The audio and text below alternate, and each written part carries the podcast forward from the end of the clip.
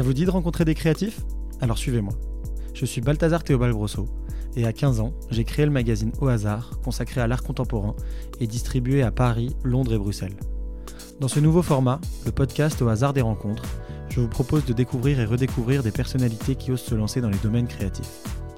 Musiciens, designers, plasticiens, auteurs ou photographes, ils proposent tous une vision différente de leur monde.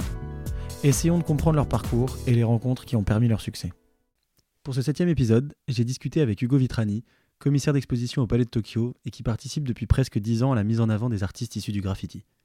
On a parlé de sa passion pour l'espace urbain, son parcours d'étudiant et ses premiers jobs pour Mediapart et Beaux-Arts Magazine. Il m'a raconté sa rencontre avec JR, les nombreux projets qu'il a organisés au Palais de Tokyo, dont certains sans autorisation, et l'exposition Jusqu'ici tout va bien de l'école Courtrage-Mai en septembre. J'espère que cet épisode vous plaira. Salut Hugo, euh, merci d'avoir accepté mon invitation sur ce podcast.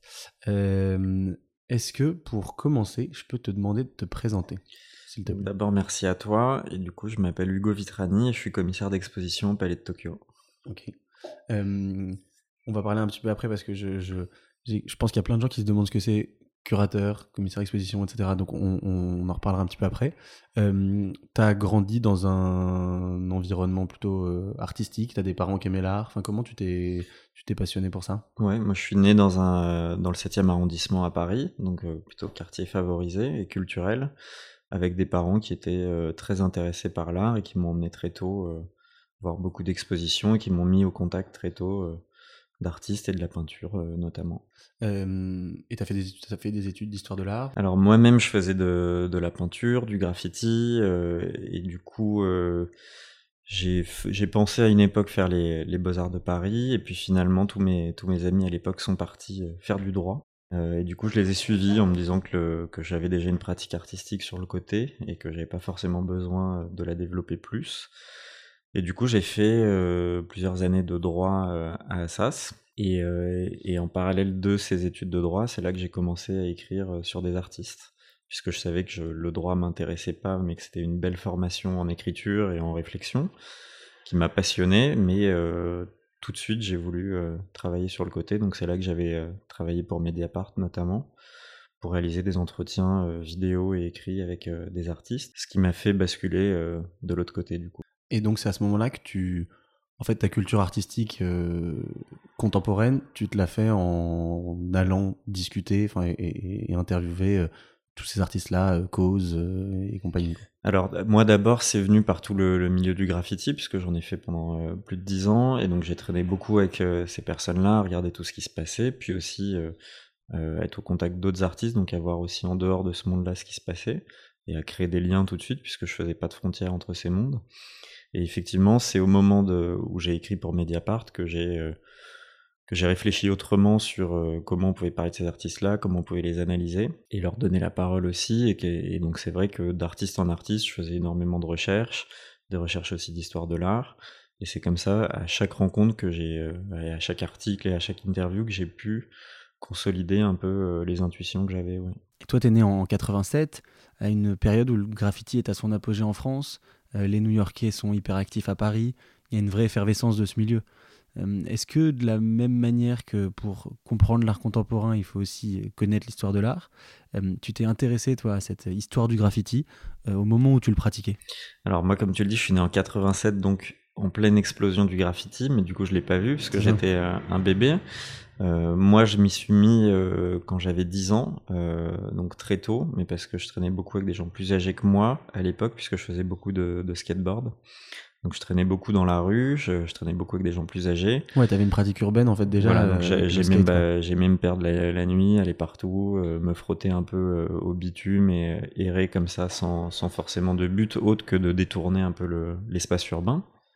Et du coup, euh, je faisais déjà du dessin et donc naturellement je m'étais mis à dessiner dans la rue. Puis ensuite des gens euh, avec qui je traînais qui faisaient du skateboard m'ont dit mais tu sais que ça s'appelle du graffiti, c'est une pratique. Et, euh, et, pour le souvenir, l'un d'eux m'avait donné un magazine de graffiti en m'expliquant que voilà que c'était ça ce mouvement-là et donc les premières pages que je voyais, c'était d'abord dans les, magazines de skate, euh, par exemple le magazine Trix, euh, tu avais deux pages sur le graffiti. Et donc je m'étais mis à recopier euh, un peu tout ça. Donc au début, j'avais pas forcément conscience qu'il y avait tout un mouvement, et en fait en évoluant ensuite dans ce milieu-là, effectivement, on creuse, on va chercher de plus en plus loin et, et on va chercher les origines pour comprendre d'où cette forme vient. Donc effectivement, très tôt, j'ai eu envie de m'intéresser à des artistes comme les BBC par exemple en France, comme Ramelzi, dit, puisque finalement c'était eux qui étaient à l'origine de tous ces langages-là qui me fascinaient et qui les avaient amenés le plus loin possible finalement.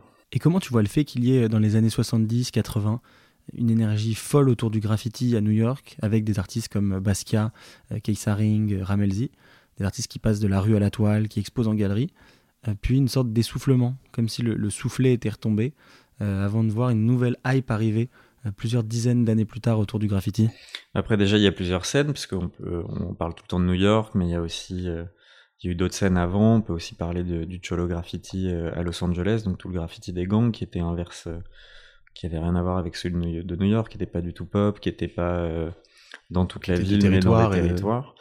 le meilleur texte pour comprendre le graffiti de cette époque-là, c'est Norman Mailer, qui avait fait The Face of Graffiti qui avait publié ça dans la revue Esquire et qui a été republié derrière avec, euh, avec tout un travail de photographie et qui explique toute l'époque, donc euh, le traumatisme du Vietnam, euh, la ghettoisation de certaines populations et cette envie de dire j'existe. Donc c'est le fameux I was here qu'on voit partout, qui vient de, des GI américains avec le tag Kilroy was here. Et, et, donc c'est toute une époque qui crée euh, voilà cette ghettoisation, cette envie d'exister par des gamins, parce que la plupart sont des, tout jeunes euh, adolescents. Et effectivement, il y a eu une saturation, un boom, une vitalité énorme. Et comme à chaque fois que tu as une période de saturation comme ça d'énergie, ben, l'énergie elle retombe.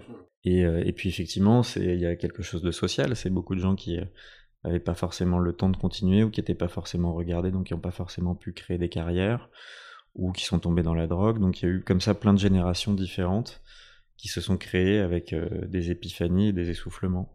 Oui, donc tu penses que c'est vraiment les, différences sociales qui ont empêché ces artistes de poursuivre leur pratique là-dedans, quoi, de manière professionnelle? Oui, ou de ne pas avoir une carrière là-dedans, puisque la plupart faisaient pas forcément ça en ayant conscience euh, ou l'envie de faire de l'art, ou en tout cas pas en s'adressant au monde de l'art et pas au code du monde de l'art. Donc forcément, il y, a, ça qui rentre en compte. Et, euh, et après, c'est vrai qu'on certains ont fait des grandes carrières. On sait que des artistes comme Ramelzi, euh, comme euh, Ewan, comme euh, Basquiat et toute cette clique-là de l'époque, très tôt, eux, se sont intéressés au monde de l'art et ont voulu s'intégrer dedans, puisqu'on voit que la première grande exposition institutionnelle, c'est en 81, c'était New York New Wave au MoMA PS1. Et à l'époque, c'était pas l'idée de parler du graffiti, du street art, du post-graffiti ou d'autres choses, mais c'était de parler de la nouvelle vague d'artistes euh, américaine. Ouais, mais et où il y avait tous ces très soutenu par, euh, en fait, qui était soutenu aussi par Warhol et qui était, qui était un, déjà une, une superstar. Oui, mais il y avait, eux, ils étaient dans, dans une hype aussi, puisqu'ils étaient, ils étaient l'underground new-yorkais. Et, euh, et, on sait qu'il y a eu aussi une connexion avec le monde de l'art et, ceux qui étaient très hype à, l'époque par toute la, la nuit, puisque la nuit new-yorkaise, il y avait toutes ces boîtes de nuit. Euh, ces galeries où euh, il y avait des soirées un peu furieuses et où tous ces, toutes ces personnes-là se rencontraient et se sont cliquées ensemble. Ouais. Euh, toi, en France, c'est, c'est... Enfin, quelles sont tes, tes, premières rencontres dans ce milieu-là, dans le milieu du graffiti parisien? Alors, mes premières rencontres, c'est dans mon lycée, puisque j'avais la chance d'avoir un lycée où il y avait beaucoup de taggers qui n'ont pas forcément marqué l'histoire, mais qui, qui avaient un bon niveau et qui en faisaient très bien. Et donc, c'était les premiers on va dire, qui m'ont professionnalisé là-dedans et avec qui on allait, euh, euh, on sortait beaucoup, quoi. Et, euh, et ensuite, c'était des, des, personnes comme le groupe OMT, donc Bor, Sindé, mmh tous ces taggers-là. Et avec eux, j'ai rencontré beaucoup d'autres personnes ensuite. À la fin de tes études à Assas, tu continues d'écrire pour Mediapart, pour Beaux-Arts Magazine. Et à quel moment tu te dis qu'il y a quelque chose à tenter du côté de l'organisation d'expo? Alors j'ai jamais réfléchi de cette manière-là, parce que j'ai vraiment pris euh, euh, les projets un peu de manière spontanée et euh, sans plan de carrière. je me suis mis à écrire parce que j'ai eu la possibilité de le faire et l'envie de le faire. Et, puis d'une première interview, on a amené une deuxième, une troisième, une quatrième. Puis finalement, je me suis rendu compte que pendant 3-4 ans, j'en avais fait beaucoup. Et j'ai eu assez tôt euh, l'envie de, de passer de l'autre côté, puisque c'est sympa d'écrire sur des artistes, c'est sympa d'écrire sur des expositions qui existent. Mais comme j'avais aussi envie de parler de beaucoup d'artistes que je voyais pas euh, dans les expositions et qui n'avaient pas forcément d'actualité euh, professionnel. J'avais l'envie aussi de créer mes, voilà, mes propres projets. Et finalement, pas d'écrire sur les projets des autres, mais d'écrire sur les projets des artistes que j'avais envie de défendre. Donc c'est de, de, ça qu'est né l'envie de faire des expositions. En fait, c'était de, bah, en fait, de, de, voir les expositions que je ne voyais pas. Et le Palais de Tokyo a été un, un... Enfin, c'était la rencontre parfaite pour toi presque, parce que c'est un lieu qui a eu, euh, qui a eu en plus dix vies euh, différentes, qui a été plus, enfin, qui a, une histoire euh, assez dingue, et qui était ouvert à ce genre de propositions. Bah, effectivement, le Palais de Tokyo, il a une, histoire assez forte, puisque dès les années 80, certaines légendes du graffiti avaient peint devant. Euh, ensuite, il y a eu toute la scène du skateboard qui était euh, qui venait ici. Moi, quand j'avais 12 euh, ans, j'allais faire du skate là-bas. Il y a eu ensuite les travaux où il y avait cette palissade où beaucoup de, de gens venaient faire du graffiti dessus et moi j'en avais fait aussi. c'est peut-être l'un des premiers musées où je suis allé régulièrement, mais pas pour voir les expos, mais pour aller dans, dans le shop d'André, ouais. Black Box à l'époque, pour aller regarder euh, des t-shirts, des prints euh, et tout ce qu'il y avait dedans sans les acheter puisque c'était trop cher, mais juste euh, les regarder comme si c'était des expositions. Donc forcément, la rencontre avec Jean Deloisy, elle a été assez intense puisque du coup, je l'ai, je l'avais interpellé sur l'absence d'artistes qui venaient du graffiti et de ces milieux-là dans sa programmation. Et en même temps, j'avais une histoire forte avec ce lieu euh, qui ne connaissait pas comme, de la même manière que moi, donc forcément ça, la discussion a, a mené vers des, des, discussions un peu plus profondes sur euh, sur ces, ces cultures-là, ces artistes-là, et c'est comme ça qu'il m'avait proposé euh, de faire une exposition. Et moi j'avais dit, comme j'étais tout jeune, je pensais que j'avais pas du tout ma place là-bas, donc j'avais dit mais moi je peux te donner tous les noms, toute la liste, tu fais l'expo et puis puis je suivrai ce qui se passe. Et il m'avait dit non non tu tu la signes toi-même. Ouais. Et donc c'est comme ça que ça cette aventure-là a commencé. Euh, le premier Lasco Project. Ouais. Euh, avec euh, les Kesowat. C'était avec les Kesowat. Donc on avait commencé par un premier test avec John Giorno, qui est un des plus grands artistes et poètes beatnik, qui avait l'habitude de travailler avec des artistes pour faire ses fonds. Et du coup, qui, pour quelques poèmes qu'il avait réalisés au Palais de Tokyo, avait besoin de peinture murale. Donc on avait fait ce premier projet et ensuite on avait enchaîné en se faufilant du coup officiellement dans, dans, un lieu secret du Palais de Tokyo, mais qui nous, nous permettait d'accéder à tout le Palais de Tokyo euh, secrètement, donc euh, sans le dire, euh, au Palais de Tokyo. Ouais. Et, et les Kesowat, du coup, t'ont t'ont aussi ouvert les portes d'artistes que, que tu connaissais pas ou Bien sûr, puisque tout leur projet c'était de, de, faire une continuité du projet Mausolée. Donc le Mausolée c'était quand même un, une sorte de grand manifeste qui était assez important dans la scène graffiti, à une époque où tout le street art euh, était très à la mode et de plus en plus pop. Eux avaient fait cette, cette sorte d'anti-musée euh, du graffiti parisien. Euh, dans un centre commercial, dans un centre commercial désaffecté.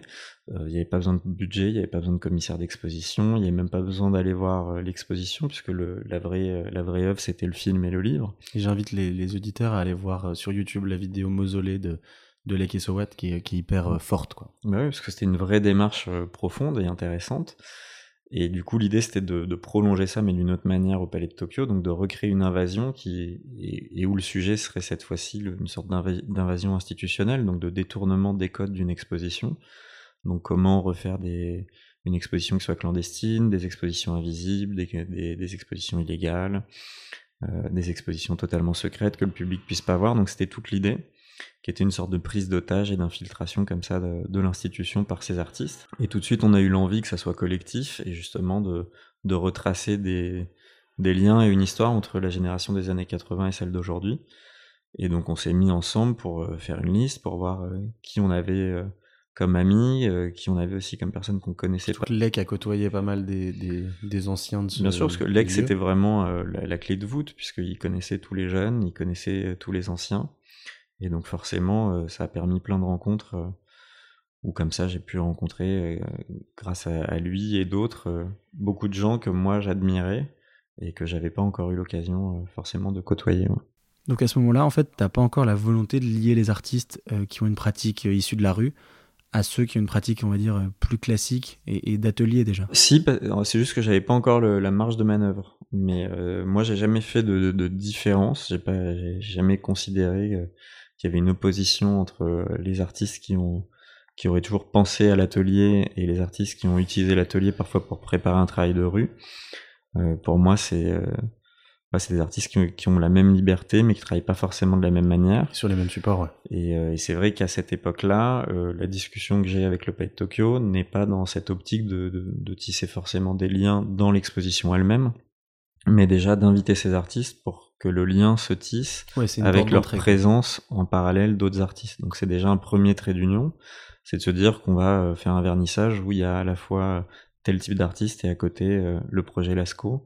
Donc c'est déjà le premier lien qu'on tisse.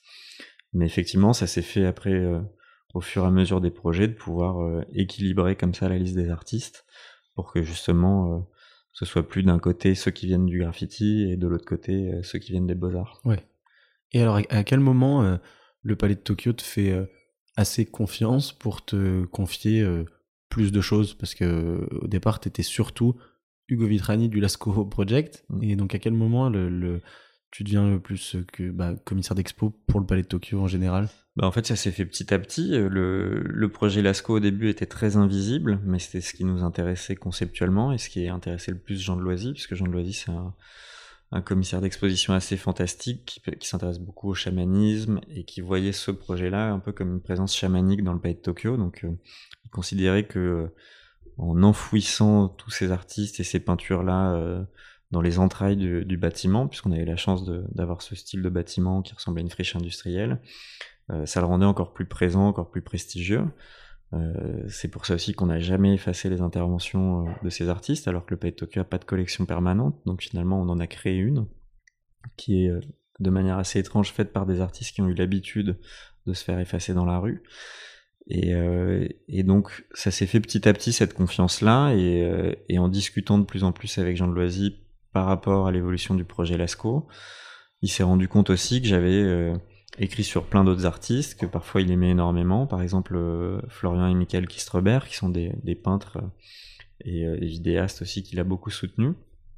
Et donc dans la discussion avec lui, il s'est rendu compte que ma vision n'était pas juste limitée et ma connaissance à ce monde-là, mais qu'il y avait d'autres liens. Et du coup, en 2013, il m'avait fait faire euh, le commissariat de la monographie des, de, justement de Florian et, Michael Kistrebert, qui était une grande exposition, alors que j'étais effectivement tout jeune. Donc je pense que c'est aussi à ce moment-là que quelque chose s'est affirmé dans le fait que j'étais pas juste au Palais de Tokyo pour faire le projet Lasco, mais que je pouvais aussi faire d'autres expositions tout en continuant le projet Lasco et en le développant de plus en plus. Et donc est-ce qu'on peut euh, euh, parler aussi de l'expo Princesse des Villes qui a été hyper importante dans, ton, dans ta carrière de, curateur au palais? Donc effectivement, le, projet Princesse des Villes, c'est euh, peut-être le projet le plus abouti et le plus, euh, le plus gros que j'ai fait au Palais de Tokyo, et qui mixait tous les mondes. Donc il y avait euh, l'idée, c'était de faire une exploration de, des scènes artistiques de 5 mégapoles. Donc je, suis parti pendant un an à la rencontre des artistes de, de Lagos au Nigeria, de Manille, de Dakar au Bangladesh, de Mexico, de Téhéran. Euh, et, l'idée, ça a été de, faire une immense exposition qui prenait tout le palais de Tokyo, donc tout le bâtiment, euh, en réunissant euh, des artistes qui avaient de 20 à 75 ans, qui n'étaient pas forcément regardés par le monde de l'art occidental. Et, donc c'est vraiment le plus grand projet que j'ai fait, où il y avait des sculpteurs, des cinéastes, des poètes, des écrivains, des créateurs de mode, des peintres, des voilà, il y avait tous les profils différents et qui, qui étaient tous dans une marginalité euh, dans leur pratique. Mais marginalité parce qu'ils étaient, euh, parce qu'ils sont dans des pays euh, qui sont pas exposés en fait. Alors ils sont déjà marginalisés par euh, l'Occident, mais pas pas dans leur pays, mais qui avaient chacun des pratiques qui n'étaient pas forcément des pratiques qu'on voyait en galerie. Donc c'est pas des artistes que je suis allé chercher dans, dans les galeries de ces pays-là. donc ils avaient à chaque fois comme ça certaines obsessions qui n'étaient pas forcément celles qui étaient le plus à la mode. Euh, ou alors certains s'adressaient pas forcément au monde de l'art, donc on avait invité des collectifs euh, comme le collectif Traición qui organise des rêves parties à Mexico. Donc l'idée c'était vraiment de, voilà, de se laisser porter par l'énergie de ces villes, d'aller la chercher et, euh, et de, la, de la ramener comme ça au Pays de Tokyo pour recréer des connexions. Donc c'est comme ça qu'on avait reconnecté des artistes qui s'adoraient sur les réseaux sociaux, dont l'un avait 75 ans, était à Téhéran, et l'autre était une jeune artiste de 30 ans de Manille.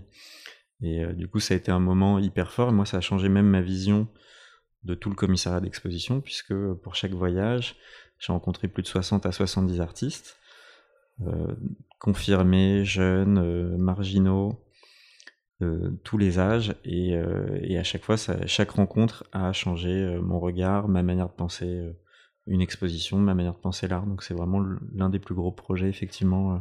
Oui, c'est ça qui est intéressant dans ta vision de, du commissaire d'expo aussi, c'est que tu te limites pas au, simplement aux artistes euh, plastiques ou visuels, c'est que c'est tout l'écosystème qu'il y a autour. Tu vois, quand tu parles de, des organisateurs de rave, on pourrait ne pas euh, euh, les considérer comme des artistes au départ et ils font partie de ce de ce milieu-là, quoi. Oui, bien sûr. Et on avait fini l'exposition, donc ça s'appelait Prince, Princesse des villes en, écriture inclusive. C'était un hommage à la chanson du, du 113, et on avait fini l'exposition par un concert de Rimka et AP du 113 qui étaient venus chanter Prince des Villes, euh, de Fals qui est un, chanteur euh, et artiste euh, du Nigeria, et Joker qui est un jeune rappeur de Paris. Et pour moi, c'était pas juste un concert de, clôture, c'était les trois derniers artistes de l'exposition. C'était la performance de fin, quoi.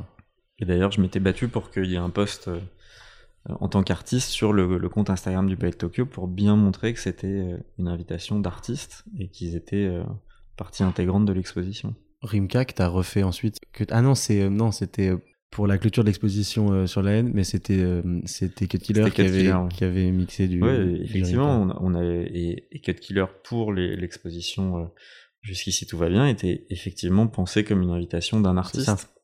Et donc on avait recréé la, en performance un peu clandestine sur le parvis du Pays de Tokyo la scène de Cut Killer dans la haine où il fait ce fameux cette fameuse scène où il est dans sa chambre et il mixe, euh, il mixe pour la cité. Et donc on a refait ça devant la Tour Eiffel cette fois, mais en rejoignant euh, les mêmes habits, la même casquette, euh, le même angle de vue.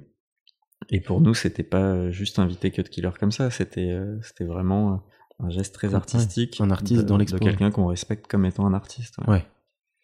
Et est-ce que l'histoire du palais de Tokyo, même son histoire avant les années 80, a été importante dans les interventions que vous avez ensuite mises en place avec les artistes? Tu sais, c'est, un lieu qui a été euh, euh, tour à tour, qui devait être euh, musée d'art moderne, euh, de, enfin musée d'art moderne, je crois de, la, du, du, pays, puis ensuite musée moderne de la ville de Paris, puis qui a été un lieu de dépôt de pas mal de biens juifs euh, spoliés pendant la guerre, pendant la deuxième guerre mondiale. Est-ce que c'est des choses qui ont été, enfin, dont vous êtes servis pour pour créer vos expos? Oui, bien sûr. Nous, on a eu euh, beaucoup d'artistes qui sont intéressés dans leurs interventions au bâtiment, à son architecture, à ses ruines euh, ou à son histoire. Et c'est là qu'on a eu euh, l'occasion de faire un projet qu'on n'aurait pas pu faire au Centre Pompidou ou dans un autre musée, puisqu'on on n'est pas un white cube, on n'a pas des salles de musée classiques. on a vraiment une, une, esthétique un peu de, de friche industrielle, comme je disais tout à l'heure. Et donc on a pu se servir de ça pour construire le projet euh, conceptuellement et plastiquement.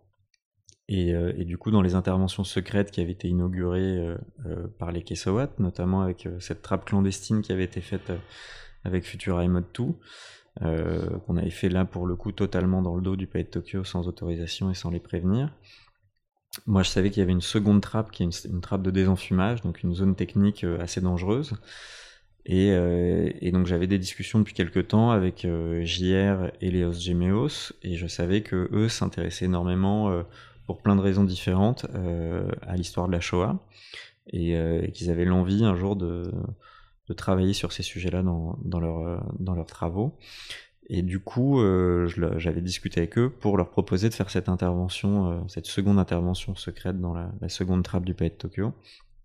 Et le projet leur a tout de suite plu, puisque euh, ils aimaient énormément l'idée de faire une exposition qui soit totalement invisible, qui soit secrète, que le public ne puisse pas voir, de même faire l'anti-exposition blockbuster, puisque souvent on appelle ces artistes-là pour faire des grands coups médiatiques, alors que là c'était l'inverse, et, euh, et, de leur raconter pourquoi j'avais pensé à eux et à cette, ce trio.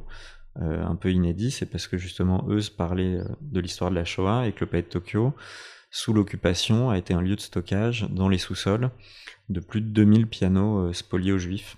Et du coup, on a fait tout un travail de recherche, on, allait, euh, on a essayé de trouver des archives, on a contacté une historienne qui a beaucoup travaillé sur ces questions-là. C'est une histoire très méconnue, il y a très peu de témoignages, il y a très peu d'images, il y a quatre ou cinq photos.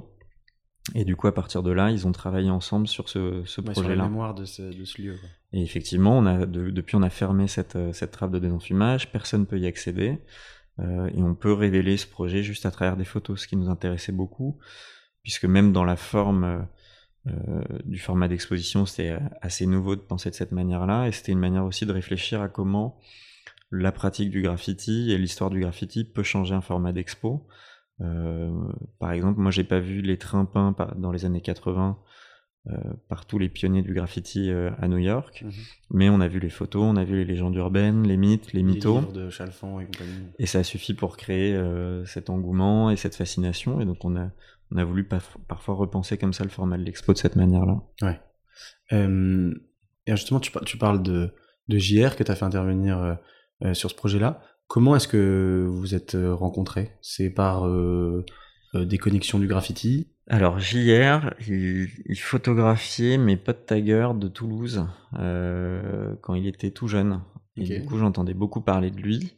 Moi, je connaissais son travail depuis le début. J'avais suivi tous ses premiers collages. Je savais pas trop qui il était. Et, euh, et naturellement, quand j'ai travaillé à Mediapart, euh, j'ai eu l'envie d'aller le filmer puisqu'il avait beaucoup de projets assez importants à cette époque.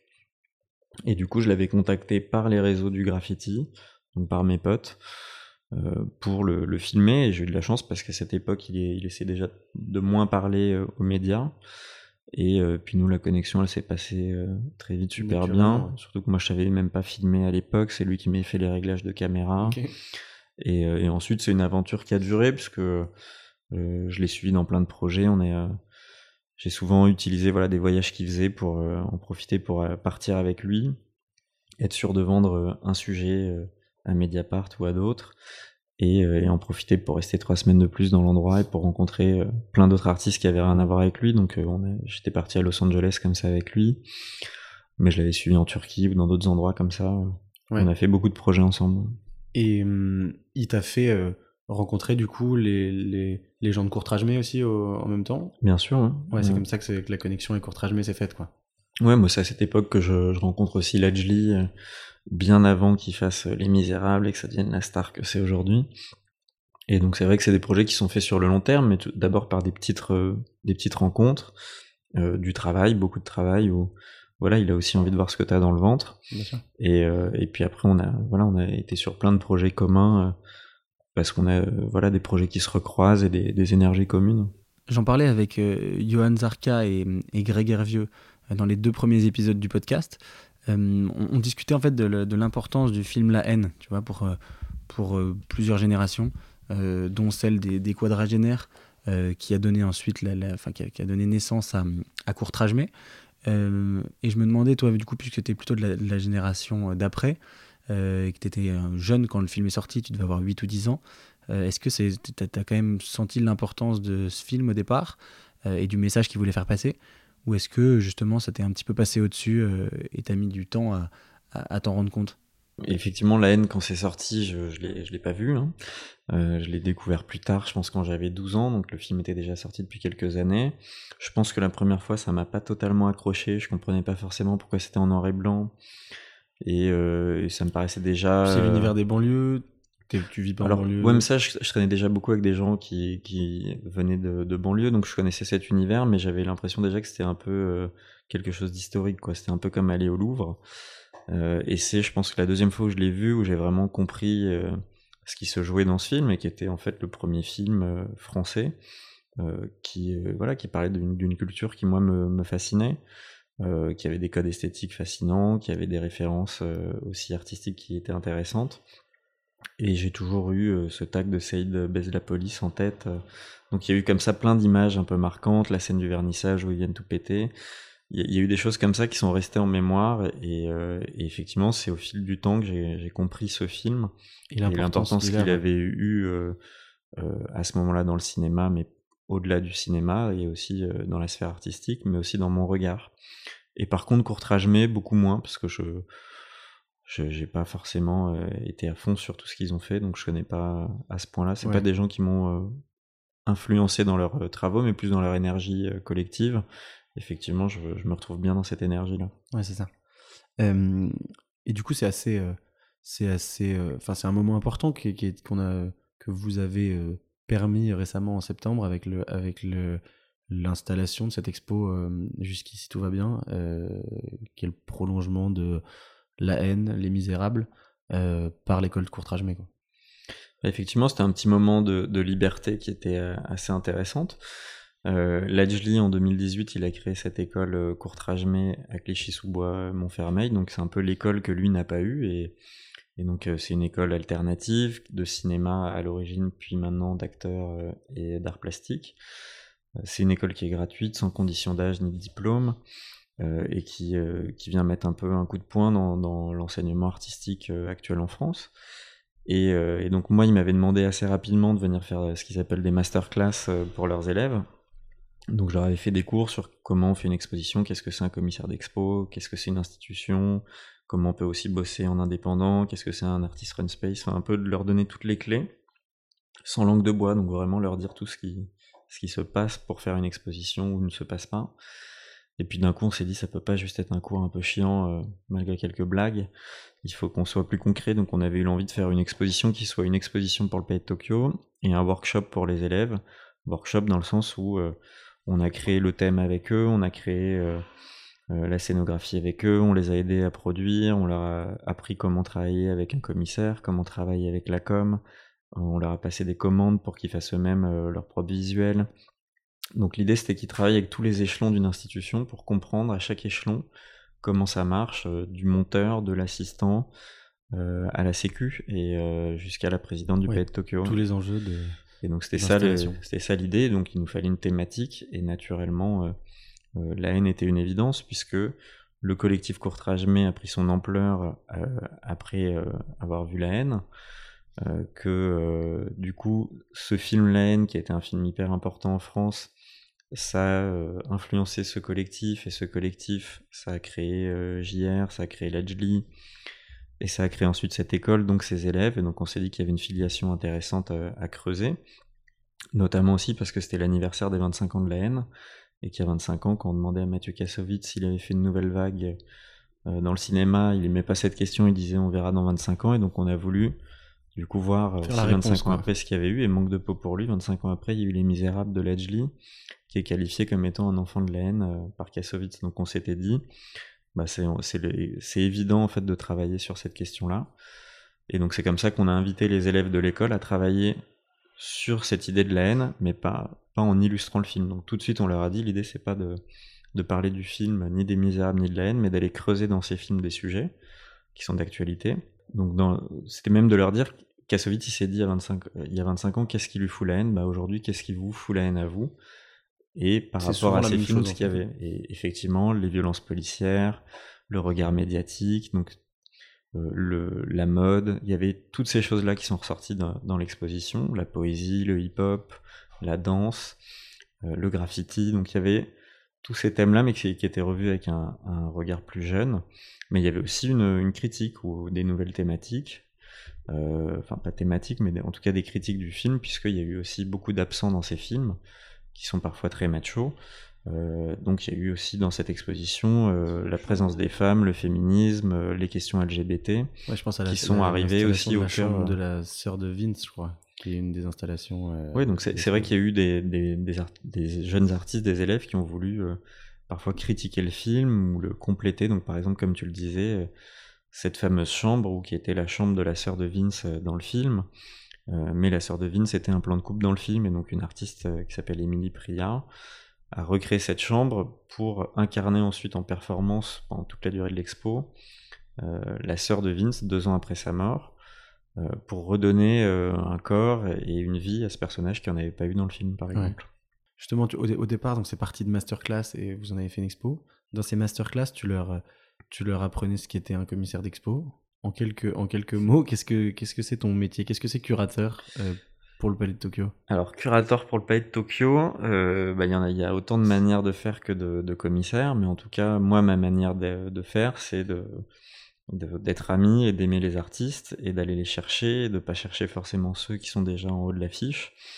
Euh, mais l'idée, c'est de voilà de passer du temps à chercher des, euh, artistes, à, comprendre euh, leurs travaux, et à réussir du coup à convaincre euh, ma présidente de les inviter pour faire des expositions et ensuite de les accompagner pour faire l'exposition.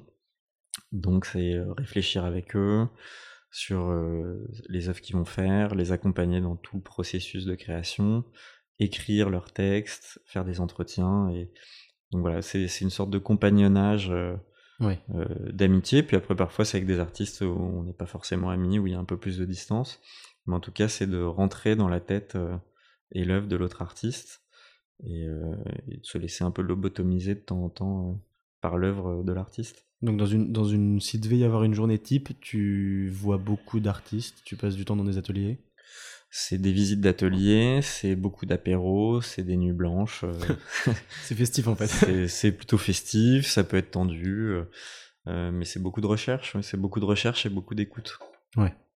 et puis je dirais que ton, ton travail, enfin ton, ouais, ton travail, ouais, se limite pas que aux, expositions que tu organises. Tu, je pense à ce que tu as, à ce que tu as fait avec Cléon Peterson, où ça va encore plus loin, où vous faites des projets complètement différente, simplement une expo avec le voilier. Euh, euh, c'était pour quel euh, C'était pour la team Gitana, donc qui est, qui est, la team de Rothschild. Ouais, c'est ça. Et donc c'est que ça va plus loin que simplement l'organisation d'expos entre, entre quatre murs. Quoi, oui, bien sûr, parfois il y a des rencontres qui deviennent des, des, des vraies amitiés et des complicités. Donc il y a eu plusieurs artistes comme ça que j'ai que j'ai aidé que j'ai suivi bien, bien, bien après leurs expositions ou les projets qu'on a fait ensemble pour essayer de, de continuer le chemin qu'on faisait ensemble et, faire des projets parfois en dehors du Palais de Tokyo. Donc c'est aussi convaincre d'autres commissaires d'exposition de les inviter, c'est euh, euh, convaincre des galeries de les exposer, c'est euh, essayer d'aller le plus possible dans, dans le soutien pour certains artistes qui parfois étaient pas mis en avant. Donc il y a eu aussi effectivement, en tout cas dans, dans ma pratique, parfois pas mal de, d'un certain militantisme comme ça pour essayer d'imposer ou de soutenir des artistes qui n'étaient pas soutenus. Ouais. Parmi tes rencontres, et ce podcast s'appelle le podcast au hasard des rencontres, quelle est la rencontre qui t'a qui, qui, t'a vraiment marqué ou qui a vraiment changé quelque chose dans ta, dans ta, dans ta vie? Alors il y en a eu plein, j'en suis sûr, mais si tu devais en garder une, euh, professionnelle plutôt? Bah, professionnel, c'est euh, Jean Deloisy, puisque du coup c'était le, le président du Pays de Tokyo, c'est un grand commissaire d'expo. effectivement, c'est c'est lui qui m'a qui, a permis de faire ce que je fais aujourd'hui. Euh, avec, euh, je l'avais interpellé avec beaucoup d'insolence, il m'avait répondu avec beaucoup d'insolence aussi et de gentillesse. Et c'est vrai qu'il m'a aidé à construire le regard que j'ai aujourd'hui, en comprenant ce que j'aimais, en comprenant les liens que je voulais faire et en m'aidant euh, voilà, en me laissant la liberté de le faire ou en me donnant des contraintes pour que je les dépasse. Donc c'est vrai que euh, s'il y a une rencontre quand même qui est assez importante dans mon parcours, ça, serait celle-là. et là, les, prochains, les prochaines semaines, euh, à quoi elles ressemblent pour toi avec le, avec le Covid? Parce que Palais de Tokyo fermé, euh, qu'est-ce que tu Alors, vas faire? Les prochaines semaines, elles, elles, sont euh, de se reposer un peu, parce que du coup, moi, je sors de, deux expositions. Il y a, l'exposition, comme tu disais, de, de l'école Courtrage May, il y a l'exposition qu'on vient de faire Anticorps, euh, qui était une réponse justement à toute la, période actuelle, sans illustrer évidemment le Covid, mais en s'intéressant aux liens qu'on a dans cette période de distanciation, donc le lien de la peau, le lien avec le numérique, et euh, est-ce que la, peau est vraiment la frontière de nos corps euh, donc là, c'est un peu de, repos et de lecture et de recherche. Donc moi, je prépare une prochaine exposition qui sera en juin avec euh, un artiste qui s'appelle Jewan Ramier, qui est justement un des pionniers du graffiti en Europe, qui, est qui était un des membres fondateurs du collectif BBC avec Ski et H, qui sont voilà à l'origine du terrain vague de Stalingrad où est né un peu tout, tout le mouvement hip-hop européen à Paris. Et donc, on prépare une grosse exposition avec lui euh, en juin au Palais de Tokyo. Ah, génial. Et du coup, ça va être. Euh, bah voilà, hier soir, j'étais chez lui euh, à son atelier pour discuter de tout ça. Et donc, les prochaines semaines, ça va être beaucoup de recherches, notamment pour ce projet-là, mais pour d'autres qui arriveront un peu plus tard. Donc là, ça va être beaucoup de lectures, d'entretiens avec des artistes et de visites d'ateliers. Puis j'ai la chance d'avoir au bout de ma rue un squad d'artistes qui réunit beaucoup d'artistes dont je suis très proche. Ouais qui ont un lieu assez grand, euh, clandestin. Donc euh, j'ai essayé de passer du temps avec eux aussi euh, pour rester dans leur, dans leur énergie puisque eux sont en train en ce moment de créer dans, leur atelier. Bon, bah écoute, Hugo, merci beaucoup d'avoir d'avoir répondu à mes questions. Merci à toi. Et, et, bon courage pour ces, pour ces semaines à venir. Toi aussi.